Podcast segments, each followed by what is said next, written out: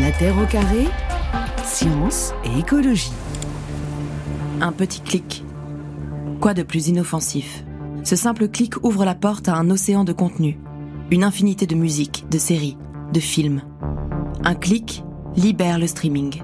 Il donne vie à cette créature infinie, mais dévastatrice. Le stream tue à petit feu, là, sous nos yeux. Mais on ne le voit pas. Il crache 100 millions de tonnes de CO2 dans l'atmosphère, avale des tonnes de matières premières, génère des montagnes de déchets. Le monstre colonise notre quotidien. Il devait être à notre service. Nous sommes désormais à sa merci. Et ce monstre, c'est nous qui le nourrissons tous les jours avec euh, notre appétit insatiable pour les contenus lorsque nous regardons donc des vidéos, écoutons de la musique sur les plateformes ou que nous organisons des visioconférences pour euh, travailler à distance. Le streaming, donc cette pollution numérique polymorphe qui fait l'objet de ce documentaire en quatre parties, raconté par Lison Daniel, la voix des caractères. Et c'est à voir donc à partir de demain sur arte.tv. Frankenstream, c'est vous donc qui l'avez réalisé, Pierre-Philippe Berson avec Adrien Pavillard. Vous avez donc euh, d'abord exploré l'origine euh, de cette technologie, le développement fulgurant qui va avec et l'avenir aussi. On va en parler bien sûr. Euh, comment est-ce que vous avez été amené à vous intéresser vous à ce sujet au départ?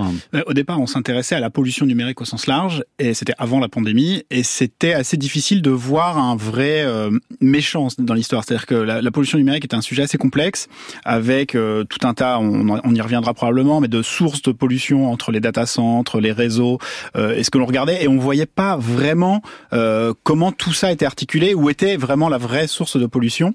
Et il y a une information pendant, au tout début du confinement, je ne sais pas si vous vous souvenez, où Netflix avait annoncé réduire la qualité de ses vidéos de façon à libérer de la bande passante. Et on avait regardé ensuite euh, le, les chiffres de Cisco, qui est euh, l'entreprise euh, sur les réseaux, qui annonçait que le streaming représentait 80% des débits sur Internet. Et ces deux informations mises bout à bout, on se disait que là, il y avait un effet de saturation et qu'on tenait finalement un, un méchant dans l'histoire mhm. et qu'on avait un vrai responsable, donc le streaming, qui est la, la, façon dont on peut lire un fichier audio vidéo en temps réel ou en quasi réel. Et, et de là, l'envie, euh, enfin, on s'est dit que là, on tenait, on tenait une bonne histoire. et c'était aussi une façon de revisiter l'ensemble de euh, des rouages de la pollution numérique, qui est un des rouages assez compliqués depuis les data centres jusqu'à votre téléphone. Et finalement, le streaming, une sorte de, de, de, liquide qui emprunte tous les, tout l'alambic quoi, de cette euh, mécanique bah, un peu compliquée. C'est le ruissellement finalement, hein. c'est ça que veut dire le, stream. Et alors vous aviez votre figure, donc euh, la créature du docteur Frankenstein, là, qui était là à portée de main. Bah, hein. qui s'est imposée d'elle-même euh, en termes d'errement technophile et d'irresponsabilité vis-à-vis de la science et aussi d'une probable toute puissance de certains créateurs. On se disait qu'on avait là une vraie, une vraie analogie et, et c'est comme ça que l'histoire a commencé. Et donc toute la série a été d'ausculter le, aujourd'hui les dommages environnementaux, mais de remonter aux origines pour voir comment ce mm. monstre est né, comment il a grossi. Avec tous ces acteurs qui sont pour la plupart encore en vie, hein, parce que cette histoire est quand même très récente malgré tout. Hein. Ça nous amène juste aux années 90, mais il s'est passé tellement de trucs euh, depuis. C'est ça. Euh, les, les, pères fondateurs sont toujours en vie, toujours en activité pour la plupart. Et alors Arte s'est aussi imposé des critères de réalisation, parce qu'on va tout de suite vous dire, bah, vous allez le diffuser évidemment sur euh, sur aussi le, le, le streaming d'Arte, en tout cas sur le site d'Arte. Donc on va pouvoir le alors le télécharger, ça c'est l'idéal, c'est ce qu'on apprend justement euh, dans ce documentaire, mais euh, on va pouvoir le regarder quasiment euh, quand on veut. Hein. C'est ça. Le télécharger, ça pose problème sur des droits d'auteur, c'est-à-dire que vous, quand vous l'apprendrez en regardant le, documentaire, mais pour un éditeur, on dépossède une partie, on se dépossède de ses droits si on le met en téléchargement. On pèse moins lourd écologiquement, mais on, mais on sécurise ses droits d'auteur. la logique était effectivement de parler du streaming en streaming, ce qui peut paraître paradoxal, mais Arte a réalisé un boulot assez colossal de ils ont réorganisé leur architecture euh, informatique de toutes les vidéos qui sont hébergées sur la structure de manière à alléger leur empreinte carbone. Et nous, pendant le tournage, c'est maintenant euh, des exigences qui sont assez communes euh, dans l'audiovisuel, qui est de se dire, soyons le plus vertueux possible dans notre travail de tous les jours. Donc tous les déplacements en Europe se sont faits en train. Mmh. on est allé au fin fond de l'Allemagne, on a mis pas loin d'une journée et demie, mais on l'a fait. et... Quelle expédition, waouh, une journée et demie Ben, au, regard d'un vol EasyJet qui coûterait dix fois moins cher et qui mettrait euh, dix fois moins de temps, euh, finalement, ouais, c'est pas si anodin mm. que ça. Et pour le tournage, on est allé, on a dû aller aux États-Unis et là, bon, ben, le train, euh, forcément, c'était compliqué. Et la décision a été prise d'y aller à une seule personne et de faire travailler des, des, des, équipes sur place de, de, manière à alléger le bilan carbone du On en parlera tout à l'heure. Hein. Françoise Berthou et Cécile Diguet, donc vous faites partie des intervenants justement de, de ce doc. Françoise Berthou, vous, dans les années 90, vous aviez, je crois, déjà anticipé l'appétit féroce de nos ordinateurs. Hein euh, oui, c'était euh, c'était un peu plus tard en fait. C'était plutôt au début des années 2000. où effectivement j'avais participé à la création, enfin j'ai co-créé le groupe Ecoinfo qui existe toujours euh, et qui se préoccupait tout au début, mais pendant finalement assez peu de temps, euh, des aspects énergétiques, mhm. des, des, serveurs dans nos salles informatiques, dans les labos de recherche. Et puis en fait, assez vite, on, on a étendu le sujet aux autres problématiques environnementales reliées à, à cette technologie. Et donc aujourd'hui, qu'est-ce que vous faites exactement? Alors aujourd'hui, euh, ben, je partage mon temps entre différents métiers. Euh, celui qui nous intéresse aujourd'hui, c'est celui qui est en lien avec les aspects numériques. Donc euh, je participe toujours au groupe Ecoinfo dans lequel euh, je fais pas mal de cours euh, d'enseignement à l'université. Je fais de la sensibilisation, comme ce que je fais aujourd'hui. Euh, et puis, je participe à des études euh, sur, sur des cas ponctuels ou des revues critiques euh, d'études qui sont faites par des cabinets privés. Ouais, et de la sensibilisation, Cécile Diguet, il va en faire beaucoup parce que, évidemment, ces technologies numériques qu'on imagine totalement immatérielles, eh bien, c'est exactement tout le contraire. Et c'est ce qu'on voit finalement parce que c'est un monde matériel qui consomme énormément d'énergie de ressources et d'espace. Et c'est là finalement que votre casquette d'urbaniste arrive et euh, entre en scène. Hein. Oui, tout à fait. Euh, moi, j'ai commencé à travailler sur ce sujet euh, en 2017 euh, parce qu'on avait euh, constaté qu'il y avait un angle mort en fait sur la question spatiale, sur l'impact spatial du numérique, et que euh, finalement, comme le système numérique jouait aussi beaucoup là-dessus, sur ce côté un peu magique, immatériel, le cloud, l'image, voilà, qu'il y avait un vrai sujet de recherche urbaine dans un premier temps à creuser et pour, pour pouvoir ensuite finalement faire des propositions en termes de politique publique ou de régulation sur cette question. Ouais, et donc, ça représente quoi, par exemple, euh, ce, ce monde du stream physiquement Alors, quand on s'intéresse vraiment à l'implantation sur le sol, prenons l'exemple de l'Île-de-France, tiens, pour être tout à fait concret. Alors, en Île-de-France, euh, nous, aujourd'hui, on a identifié 165 data centers. Donc, les data centers, ce sont les centres qui stockent et qui trient les données numériques, donc du streaming, mais aussi d'autres usages. Euh, donc, aujourd'hui, c'est euh, la question, c'est que surtout depuis 2-3 ans, on a énormément de nouvelles demandes d'implantation. Donc, on sait qu'on va avoir des data centers de plus en plus grands et qui consomment des sols. Donc la question pour nous, c'est là où elle est vraiment importante. Mais est-ce que c'est compatible avec l'objectif de zéro artificialisation nette euh, donné par le gouvernement? Alors justement, on essaye de faire en sorte que ce soit compatible, puisque euh, à l'Institut Paris Région, on travaille, on travaille actuellement aussi sur le schéma directeur de la région de France.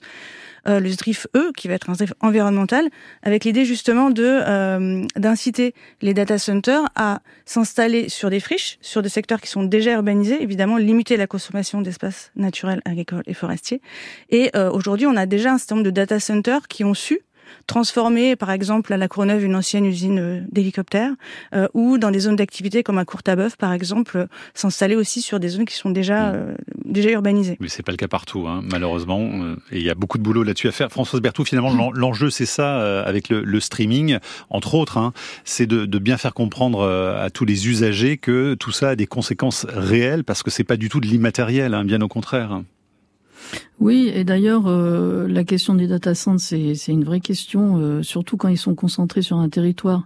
Et là, c'est une vraie question énergétique et d'occupation des sols, avec les conséquences que ça a sur la biodiversité. Mais au-delà de ça, il y a toute la problématique des équipements terminaux dont la fabrication nécessite des dizaines de, de métaux différents, donc leur extraction, donc euh, l'énergie pour les extraire, puis la pollution qui va avec. Et puis il y a toute la chaîne, hein, euh, donc la fabrication, les transports, euh, et puis à la fin une montagne de déchets, comme on entendait dans le avec la pollution qui va avec. Je disais tout à l'heure 100 millions de tonnes de CO2 par an. Euh, justement, est-ce que euh, Pierre-Philippe Berson, ce, ce, chiffre, on le calcule comment exactement? Et ça, ça, dit quoi Hyper compliqué. Hyper compliqué. La première question qui est de se dire, ok, on fait un documentaire sur le streaming. Le streaming, combien ça pollue Entre guillemets, euh, 100 millions de tonnes de CO2, c'est une estimation probablement même la fourchette basse. Il y a un think tank qui s'est euh, lancé, euh, c'était le Shift Project, qui avait annoncé 300 millions de tonnes d'équivalent CO2 sur le streaming.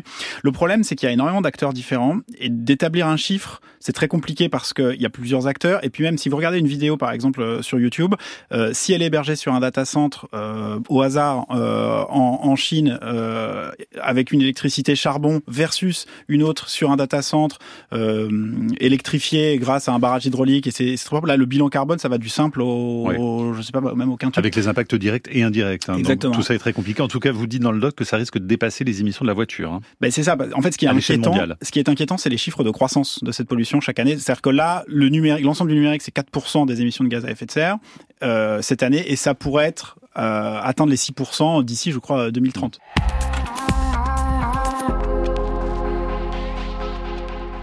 Le smartphone fait sortir le monstre de sa boîte. Le streaming colonise les moindres recoins de notre existence. Et en fait, ce qui est intéressant, c'est que les courbes d'utilisation du streaming suivent exactement les courbes de déploiement de la 3G et des abonnements 3G et les courbes de pénétration aussi des smartphones. En fait, les, trois courbes sont super similaires euh, parce que les trois technologies vont vraiment de pair. Et il faut attendre 2015-2018.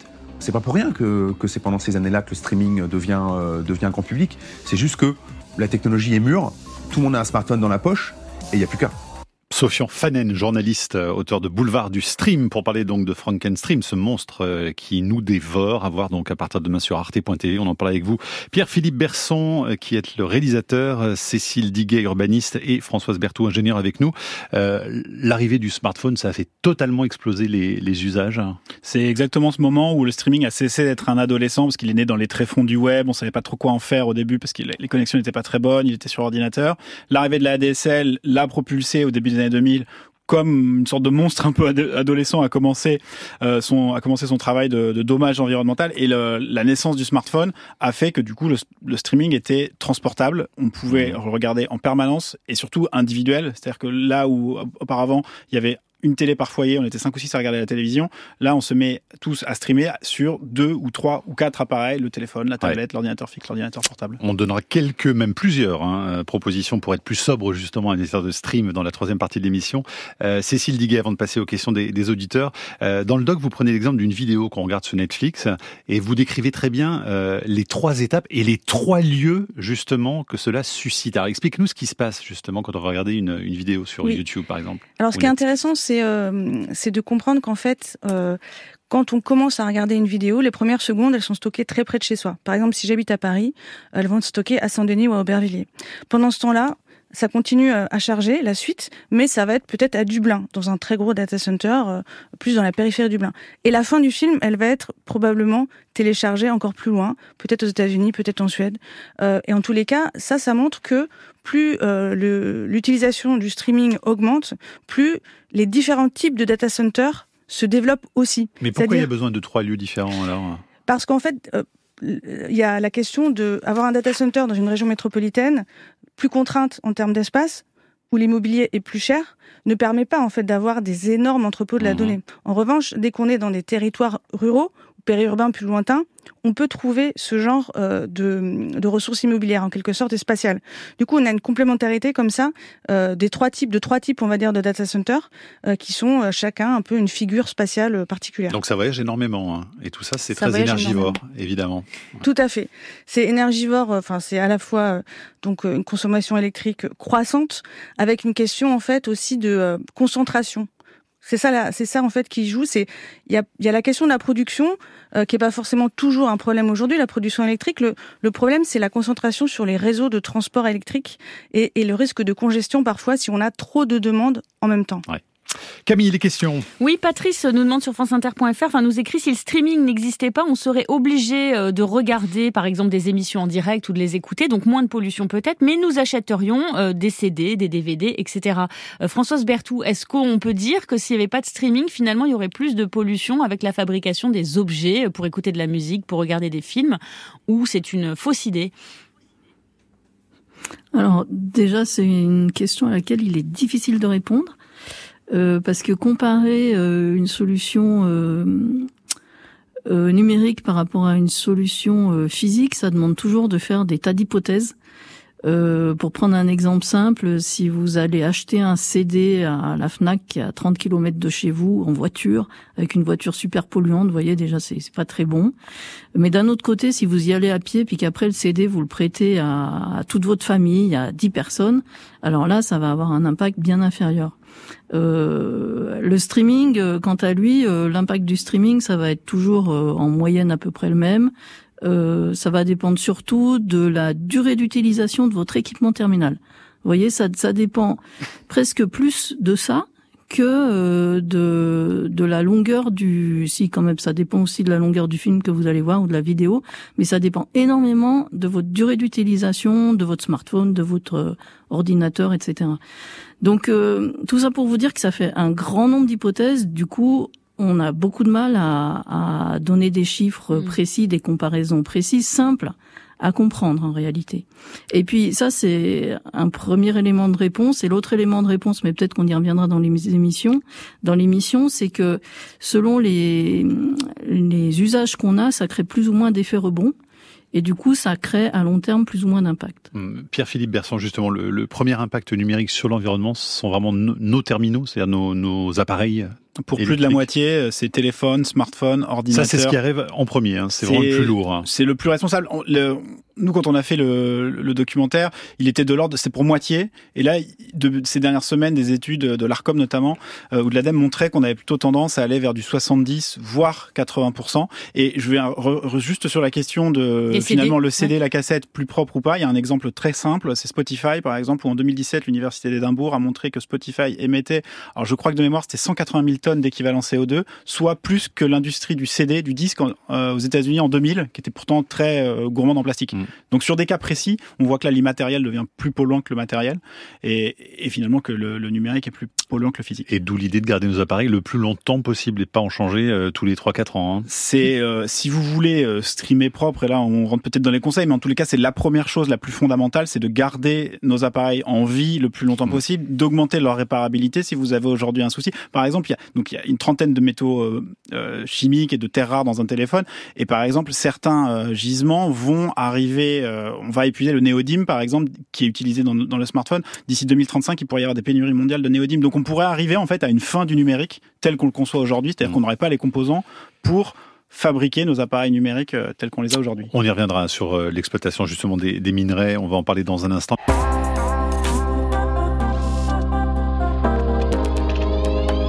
Moi, je ne crois pas vraiment à, cette idée de dire aux gens euh, faites attention, soyez responsables à votre consommation. Il faut plutôt poser la question aux entreprises et se poser la question à nous en tant que, en tant que société. Qu'est-ce qu'on demande aux entreprises? Et, il faut qu'on, que les politiques se saisissent, je pense, du sujet pour euh, voir, bah voilà, qu'est-ce qu'on autorise, qu'est-ce qui est pertinent, euh, qu'est-ce qui fonctionne bien technologiquement en termes, qu'est-ce qui est économe? Voilà, Frankenstein, donc ce monstre qui nous dévore sur Arte à partir de demain. Alors l'idée, hein, vous le disiez euh, tout à l'heure, Pierre-Philippe Berson, c'est pas de faire du stream bashing, c'est au contraire d'analyser bien ce que nous vivons aujourd'hui, d'en être conscient. C'est déjà une première étape, hein, parce qu'il y a beaucoup à faire là-dessus. Et puis ensuite de proposer aussi des solutions, parce qu'on peut agir. Hein. Oui, c'est ça. C'est pas du tout du stream bashing dans le sens où même le GIEC a par exemple sa page YouTube. C'est-à-dire que même le GIEC utilise le streaming pour informer, pour éduquer. Donc euh, le streaming et, et d'ailleurs c'est en ça que c'est intéressant, c'est qu'il couronne un peu tous les espoirs d'internet sur l'accès euh, à la science, sur l'accès au au savoir universel. Donc il y a vraiment une vraie, euh, un vrai intérêt au streaming et sur les gestes que l'on peut faire, ça passe de, de, tout petits gestes qui sont certainement avec un effet infime, par exemple de privilégier le Wi-Fi à la 4G quand vous êtes dans les transports par exemple pour regarder mhm. un fichier, ou jouer sur la résolution d'une vidéo. Euh, ce sont des, des, éléments qui sont euh, certains films, mais qui donnent une sorte de culture de la sobriété numérique, de comprendre qu'est-ce qui pollue, qu'est-ce qui ne pollue pas, qu'est-ce qui, qu'est-ce qui est efficient. Mais euh, l'essentiel est de prendre soin des appareils. Et après, il y a à un autre niveau, un niveau politique, c'est aussi, passez-moi l'expression, mais un peu nous mettre nous-mêmes le nez dans la merde, c'est-à-dire de voir où sont, où partent les déchets électroniques. C'est-à-dire que la plupart du temps, ils sont sous-traités aux, en, en Asie du Sud-Est ou en Afrique. Et c'est ça une grande partie du désastre environnemental lié au numérique, c'est qu'est-ce qu'on fait de nos objets qui sont peu recyclés, qui sont très intenses en matériaux, et on, ça, on le constate quand on traite nous-mêmes nos propres déchets. Camille, il y a plein de questions. Hein. Alors il y a pas mal de questions. Cécile, euh, Marion, par exemple, ou Floriane sur l'application France Inter, qui c'est les mêmes questions. Floriane demande pouvez-vous définir exactement, euh, redéfinir ce qu'est le streaming, puisque j'écoute par exemple France Inter depuis 4 ans sur mon ordinateur. Est-ce que c'est du streaming, François Françoise Berthoud? Euh, Non, le streaming c'est associé avec de la vidéo. Et c'est du temps réel avec la vidéo. Bah, la musique, c'est... Euh... Les, les, plateformes de musique, c'est bien du streaming Oui. Euh, et vous avez de la vidéo avec? Bah, Pas toujours, non. D'accord. Nous, ce qu'on a vu, c'est qu'historiquement, euh, le, le, streaming, c'est un flux vidéo euh, en temps réel ou quasi réel. Et par exemple, quand on parle de live stream, euh, c'est par exemple le, premier live stream, le premier bruit qui a été émis par Internet en direct, c'était en, en 95 lors d'un match de baseball. Et c'était une lecture en temps réel ou quasi réel d'un flux. donc pour moi, le streaming s'applique à la fois à l'audio et, à la vidéo. Spotify, Deezer, tout ça, on est sur du streaming. Hein. C'est vraiment, on est vous n'êtes pas propriétaire du fichier, il n'est pas sur votre ordinateur. Hein. Donc France Inter aussi, euh, France Inter. Vous avez les données qui sont hébergées sur un serveur et qui sont lues en temps réel ou en quasi réel. Françoise Berthoud, vous souhaitez ajouter quelque chose Oui, je voulais réagir parce que en fait, euh, le, les calculs qui avaient été faits par euh, le chiffre projet dans l'étude du 80 euh, des réseaux qui étaient utilisés par du streaming, c'était sur du vidéo, du streaming vidéo. C'est pour ça que j'ai mhm. répondu de, cette façon. Cécile Diguet, euh, les grands opérateurs, vous le racontez aussi dans, dans, le doc, du numérique, vont se mettre à développer leur propre électricité. C'est ça aussi euh, l'idée, c'est qu'il y ait une certaine autonomie de la part de, de ces grands groupes? Alors en fait, euh, nous, enfin, avec euh, une collègue Fanny Lopez, on avait été aux États-Unis en 2018-2019 euh, pour voir comment justement la question des data centers était développée là-bas.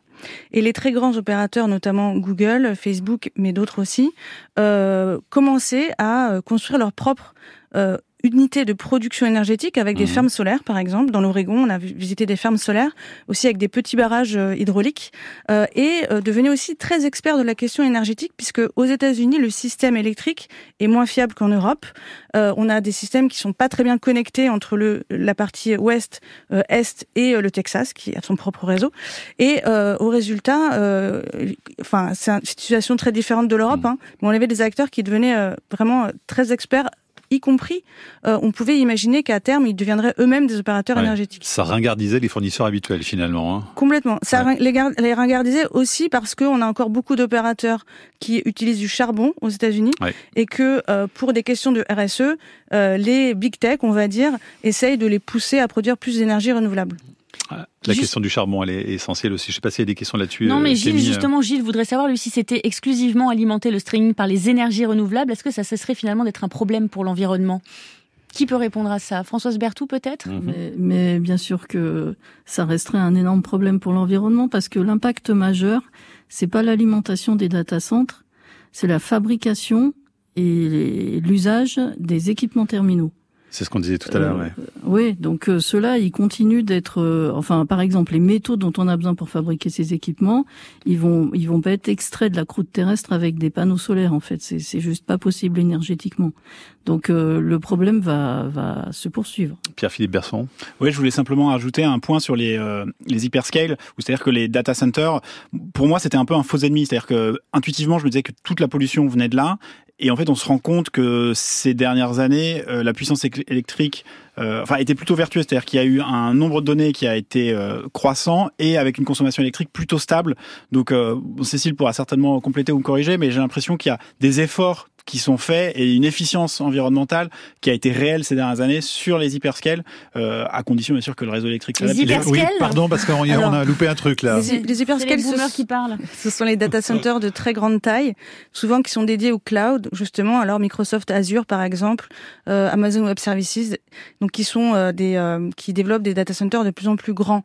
Alors effectivement, eux, avec l'argument que euh, la mise à l'échelle permet d'être plus rationnel sur l'efficience énergétique, ça reste en débat. Mhm. Hein, euh, ça reste quand même en débat. Euh, et par ailleurs, euh, c'est vrai que les globalement des data centers neufs aujourd'hui ont une efficience énergétique plus grande, mais c'est un peu comme les autoroutes. Si vous voulez, plus on en fait, plus il y a de voitures. Donc plus on voilà, plus on donne de la capacité, euh, plus le numérique se développe. Plus on agrandit les tuyaux, quoi, finalement. On est plus efficace, mais on n'est pas plus sobre. Mais justement, par rapport à ça, est-ce que avec euh, le développement aussi de la 5G, avec euh, ce que disait tout à l'heure un auditeur sur franceinter.fr, de plus en plus de gigas dans les forfaits, etc., est-ce qu'avec aussi les plateformes vidéo qui augmentent la qualité de leurs vidéos, finalement, il n'y aurait pas moyen de légiférer pour que tout ça soit un petit peu plus sobre hein, ou, Enfin, la 5G, c'est compliqué, mais... Il y a eu un, un rapport sénatorial préconisant ça, c'est-à-dire en disant on est dans, un, dans une situation quasiment comme avant le choc pétrolier, où en fait fait la data coule à flot, elle coûte quasiment rien. Et avant même qu'on se pose la question de se dire comment est-ce qu'on peut envisager un monde d'après, le rapport préconisait la fin des euh, forfaits illimités et finalement un renchérissement du prix de la data parce que les coûts environnementaux sont beaucoup plus euh, et importants. Et la 5G va venir exagérer tout ça, en tout cas l'amplifier, non? Bah, La 5G, pour certains usages, je pense qu'elle est très vertueuse, notamment en télémédecine ou sur des aspects euh, très spécifiques. Après, est-ce que l'ensemble du parc de téléphone, pour tous les usagers, vous et moi, passer de la 4G à la 5G, je vois mal quel est l'intérêt et je vois vraiment les coûts que ça représente parce qu'il faut repenser toute l'infrastructure, c'est-à-dire que ça va ringardiser tous vos téléphones, vous êtes obligé de passer à la nouvelle génération. Et comme on disait tout à l'heure, on peut pas vivre dans un monde où les téléphones durent 18 mois. Françoise Berthoud, ce que nous dit finalement ce, doc, c'est que le numérique aujourd'hui, c'est quand même une sacrée grosse épine dans le pied de la transition écologique. Hein.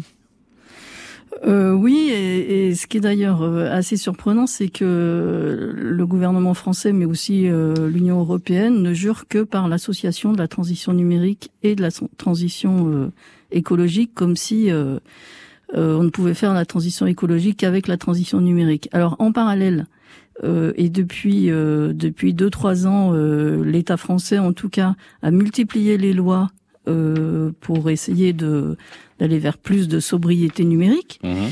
euh, en limitant, en augmentant la durée légale de garantie, en faisant une loi sur l'obsolescence programmée, euh, en, en, proposant des feuilles de route aux collectivités locales, etc., etc.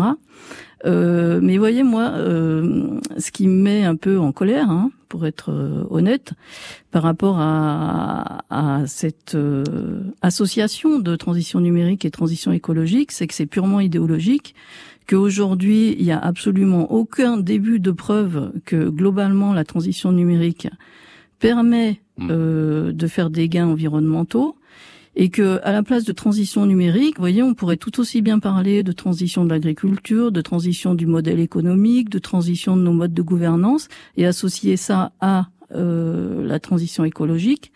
Mais non, il y a, il y a vraiment une idéologie euh, de développer du numérique à tout va. Aujourd'hui, euh, l'État euh, cherche à augmenter la transition numérique euh, du côté des utilisateurs et des, des services gouvernementaux, mais en même temps, il injecte des milliards et des milliards dans le développement de l'IA.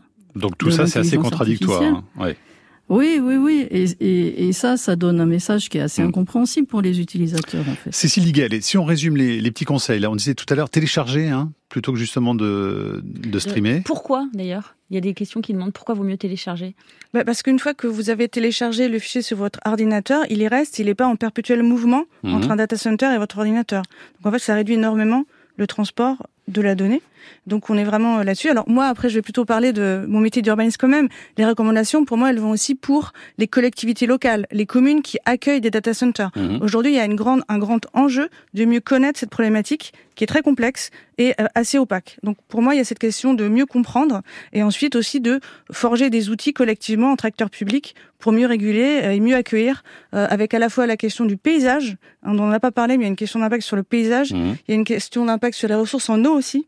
Euh, les data centers utilisent de l'eau pour se refroidir. Il y a la question de l'électricité et puis évidemment la question des sols, qui est euh, la question aujourd'hui qui, qui, nous préoccupe aussi beaucoup.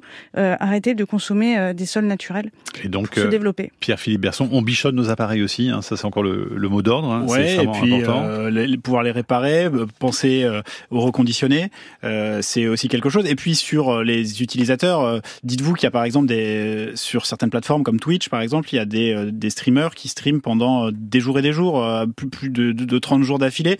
Donc la question de se demander euh, quel est l'impact collectif que tout ça peut avoir, c'est-à-dire que euh, on peut aussi avoir un autre regard sur le streaming qui aujourd'hui prend une proportion dingue avec le métavers demain, on passera ça va être autre chose. C'est-à-dire que là c'était juste un accès à la culture, à la mm. musique, au film, et ça va devenir demain le streaming, ça va devenir une, un mode d'interaction sociale quasiment. Donc il y avait des petits conseils aussi dans le doc. J'ai retenu éviter les fonds flous quand vous faites une visio par exemple, parce que ça, ça prend aussi vachement d'énergie. Et les oreilles de chat, c'est pareil. Hein. C'est une force de calcul. Arrêtez de vous amuser avec ça. Alors, vous pouvez, c'est très mauvais pour la planète. Mais sachez, vous pouvez, libre à vous de garder les oreilles de chat, mais sachez qu'il y a une force de calcul derrière. Si vous êtes à 20 sur un zoom aux quatre coins du monde et que vous avez tous recours à un flou derrière, il y a une force de calcul et ça, ça pompe de la bande passante. Donc sachez-le. Et moi, j'aimerais bien que les acteurs, par exemple, puissent nous dire ceci coûte tant d'équivalent CO2. Et ça, on l'a pas encore. Hein. On l'a pas encore. Et passer potentiellement en audio plutôt qu'en vidéo sur les réunions. Marie nous, envoie un message. Pensons aussi aux bibliothèques et aux médiathèques pour voir des films, écouter de la musique et lire des livres sans utiliser le streaming. Bon, bah, il y, a du boulot, effectivement. Merci beaucoup, en tout cas, Françoise Berthoud, vous qui étiez en duplex de Lyon, Cécile Diguet et Pierre-Philippe Berson. Donc, on vous retrouve bah, tous ensemble, finalement, dans, dans ce doc. Donc, c'est demain hein, sur arte.tv. Et puis, donc, on l'a dit tout à l'heure, Arte a pris un certain nombre de mesures pour aussi euh, diminuer euh, son empreinte. C'est ça, sur l'architecture informatique, de manière à alléger le bilan carbone de toutes les vidéos qui sont sur la plateforme euh, arte.tv. Voilà, donc il y a aussi des engagements environnementaux de la part d'Arte qui sont à retrouver sur leur site si vous souhaitez en savoir plus. Merci beaucoup à tous les trois. Merci. La Terre au carré est un podcast France Inter.